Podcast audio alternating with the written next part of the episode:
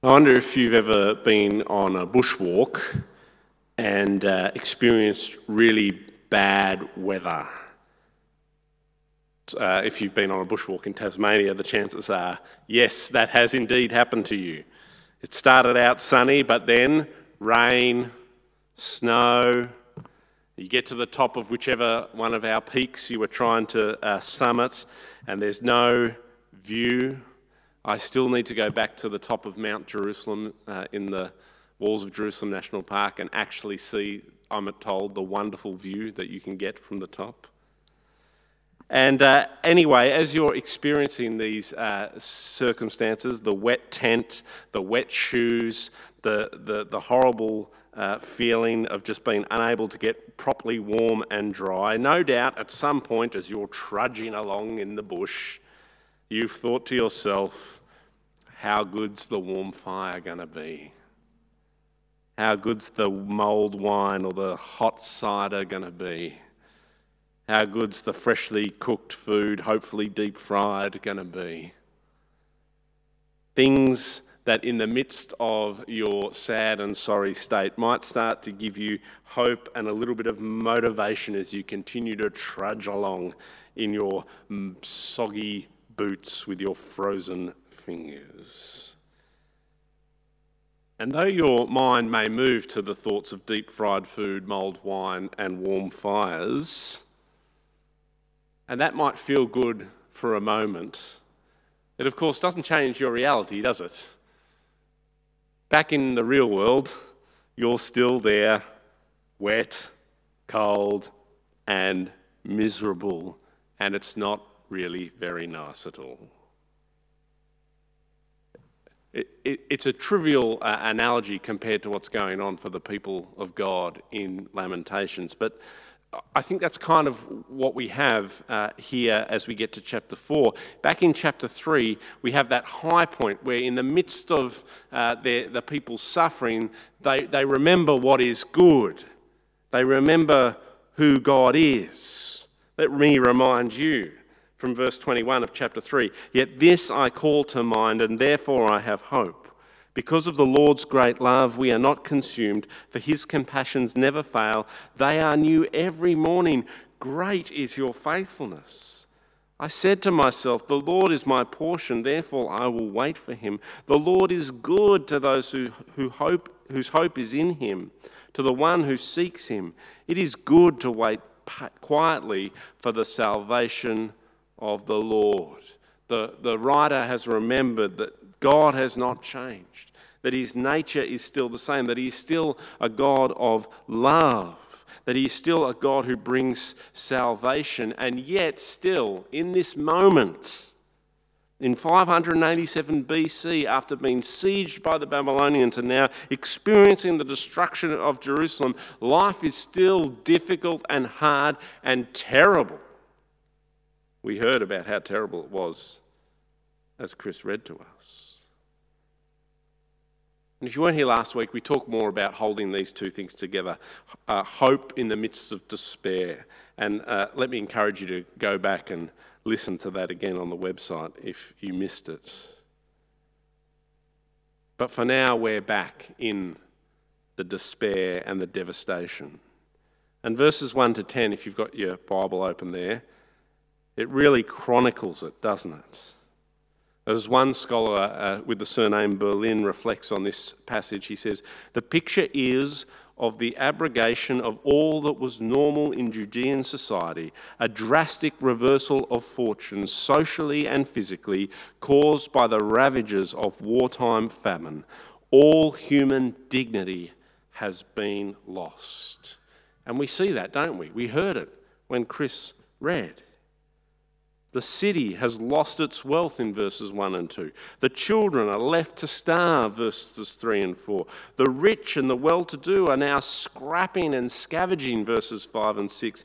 In fact, the, all the people experiencing famine and starvation, verses 7 to 9. And of course, the horrible words in verse 10 the pit of total despair and desperation. Imagine what it must have been like that compassionate women, verse 10, have cooked their own children. who've become their food. This is a bad place that's hard to imagine. The devastation that has come upon them. God is faithful. God is good. God is love. And yet, here they are. And it's terrible, and it's hard, and it's difficult. And I think as you uh, heard it read and as you look over this chapter, you see that part of the devastation and the sadness, circumstances notwithstanding, is that they had the wrong expectations. You see, the people of God thought that they were invincible. They thought that nothing bad could ever happen to them because of who they were. We see that expressed in verse 12.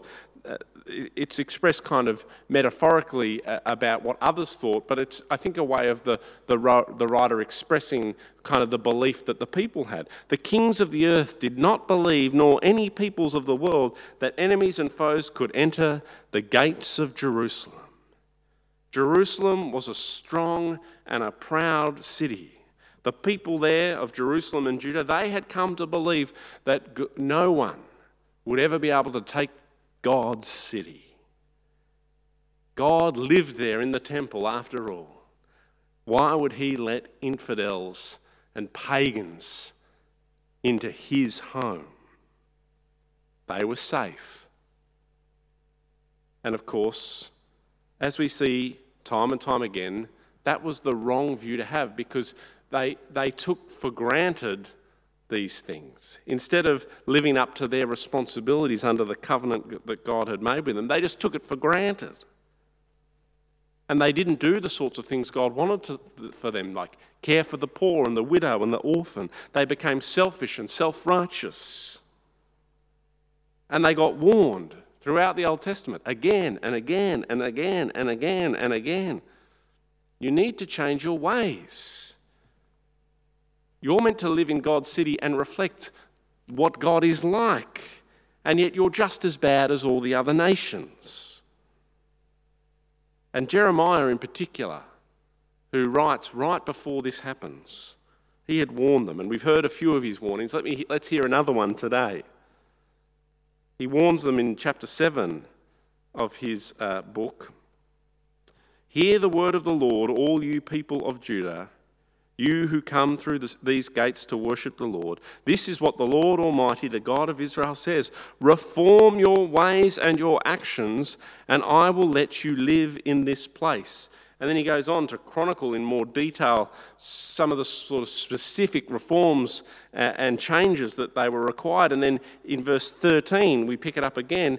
He says, while you were doing all these things, declares the Lord, all these bad things, all these wrong things, all these things that were displeasing to God, I spoke to you again and again and again, but you did not listen.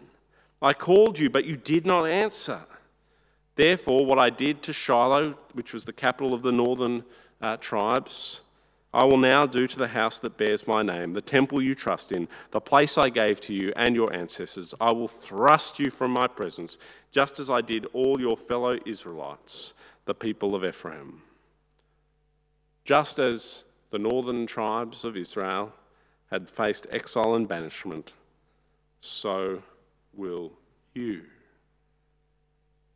And Lamentations is the story of that punishment, of what it's like when the wrath of God is poured out. The writer describes it, doesn't it, in verse 11 of our chapter today. The Lord has given full vent to his wrath. He has poured out his fierce anger. He has kindled a fire in Zion that consumed her foundations. They'd been warned and warned and warned, and they had not listened. And this is in part because their leaders had failed them. Verse 13 this happened because of the sins of her prophets and the iniquities of her priests, who shed within her the blood of the righteous. And he goes on to say, and now they, those people have been judged. Now they grope through the streets as if they were blind. They are so defiled with blood. The Lord Himself, verse 16, has scattered them. He no longer watches over them. The priests are shown no honour, the elders no favour. These people, these prophets and priests, the king, they had a responsibility to lead the people in uh, worship of God, in spirit and truth. When, and they didn't. They ignored God's word. They live for themselves. And so God's people face judgment. God's leaders face their own specific judgment. And I think what we see here is the importance of leadership. The failure of these leaders to keep people faithful to God's word and his covenant meant that the people of God ended up finding themselves under God's judgment. Who leads us matters greatly. And false leaders with false teaching that encourage rather than rebuke sin is a one way ticket to judgment. There's plenty of people out there who call themselves Christian leaders, but they fail to call out sin. They fail to lead people into the way of Christ. They encourage and bless sin. And it's no small matter. Who leads us matters greatly. And we must hold our leaders to account. You must hold me to account. It's no good sitting here today listening to me pontificate from this uh, lectern and just taking it as read. My authority only extends as far as it is faithful to the word with, from which I am preaching. We have an obligation together to sit under God's word, to thrash it out together. And I hope every now and again you come up to me and you say, Hey, Chris, I'm not quite sure about that. Maybe you, not, maybe, maybe you got it wrong. And maybe I do get it wrong sometimes. We must hold our leaders to account. We must hold on not to leadership, but to God and His truth revealed in His Word. Because otherwise, we're not going to be leading ourselves under God's rule and reign. So we've seen the devastation. We've seen the judgment on the leadership for their sin and the importance of leadership getting it right. Now the writer goes on and he experiences the, the loss of hope that was experienced by the people as the Babylonians sieged the city from verses 17 to 20. And he starts off, verse 17 Our eyes failed, looking in vain for help from our towers. We watched for a nation that could not save us. We sort of know from other parts of scriptures that the king of uh, Judah was looking to Egypt for help. He wanted uh, that big nation to save him from the big other scary nation that was invading him, but they never came. I was recently watching uh, an old movie, Courage Under Fire. Has anyone, anyone seen it? Meg Ryan. Um, uh, and uh, there's, a, there's a scene that kind of gets played several times in the movie because we're trying to figure out what actually happened. I don't want to go into the details of the movie. You should watch it, it's pretty good. But there's a scene where the uh, medical helicopter crash lands and uh, they have to spend a night in enemy territory. And as they're sort of fighting off the enemy, the, things are getting pretty desperate. And then all of a sudden, the next morning, over the crest of the hill, comes the attack helicopters, which brings them great salvation. They get rescued. And I think that's kind of what we have here. It's like the, the, the people of God were, they were looking and hoping maybe Egypt are going to appear and we're going to be saved and this siege is going to be over, but it never happened. They were hoping in the wrong thing. for their salvation. And once they were attacked, there was no way to escape. Not in the city, not in the surrounding hills. He talks about that in verses 18 and 19. People stalked us at every step. We could not walk in our streets. Our end was near. Our days were numbered. Our pursuers were swifter than eagles in the sky. They chased us over the mountain and lay in wait for us in the desert. And ultimately, not even their king was spared, the Lord's anointed. Verse 20. The Lord's anointed, our very life breath, was caught in their traps. We thought that under his shadow we would live among the nations. They hoped maybe Egypt could save them. They hoped maybe their king could save them. Constantly putting their hope in people and men, and constantly failing because they didn't put their hope in God. If you're interested to know what happened to the king, you can read Jeremiah 39, verses 5 and 7, or 2 Kings 25, verses 5 and 7, uh, where it talks about how he was captured and taken away. And to God's people, that would have been a shocking thing indeed. The complete destruction of Jerusalem, unexpected. They, we're in God's home, in God's city. God lives with us. And now that's gone. We have God's king. He's made promises to David about a, a, a line of kings that will never end, and now he's captured. We'll be fine, but they're not. And they failed to trust God rather than all the different things that He had given them. And so their false hopes are gone. Their people and their wealth is gone. Their city is gone. The temple is gone. It's truly the bottom of the barrel. And it's a reminder to us, isn't it, that there's no hope to be found in false promises. It can be so easy to make the same mistake and to put our hope in the wrong people or the wrong locations. How easy it is to think that past success will get us through, or that our plans and our strategy and a bit of hard work will get us through, or that if our, the right political party or the right leader takes control, we'll be, we'll, we'll be okay. Or if we just give people enough education, then everything will be good. Or if we have enough money and enough security. Or if our family just love each other and we have a good legacy to leave behind.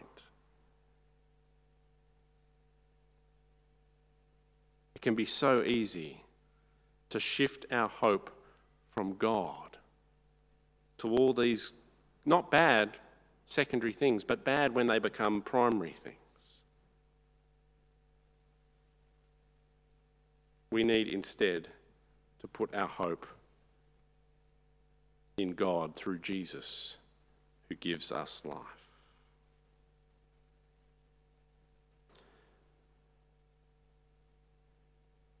Well, the uh, chapter finishes off with a note of hope. It's a pretty minor note of hope, it must be said, but nonetheless, it is a note of hope. He says, verse 22, Your punishment will end, daughter Zion. He will not prolong your exile, but he will punish your sin, daughter Edom, and expose your wickedness. Those who God has used to bring his judgment will face judgment for what they have done, for the excesses of the way they have brought about the destruction of Jerusalem. And for Israel, uh, for Judah, their punishment will end. The exile will not be prolonged. It will not be un- go unnecessarily long. Probably a better way of actually phrasing that uh, first part of verse 22 is uh, how uh, the ESV puts it: "The punishment of your iniquity, O daughter Zion, is accomplished." Literally, it is finished. God's punishment is done and the exile which you are now uh, beginning to experience, it will end, it will not be prolonged. Christopher Wright says, Hopeful, certainly, but oh, how slender. A single penultimate line out of the 44 lines in the chapter. But as always in the Bible, the power of hope lies not in the quantity of the rhetoric that expresses it, but in the character of the one in whom the hope is placed. That is why the voices who speak the very next line in verse chapter 5, which we'll come to next week, address God directly and continue to do so to the end of the book. We know how this story ends. God's people are exiled, and God does promise to do a new thing. He promises to bring his people back and to put his king on the throne. And that king we know is Jesus, who rules his people eternally, all who put their faith and trust in him. As we continue to reflect on this book of the Bible, today I think we have a reminder. A reminder to each of us to make sure we keep our eyes on Him. That we make sure He is the source of our hope, not any of those other good things He might give us.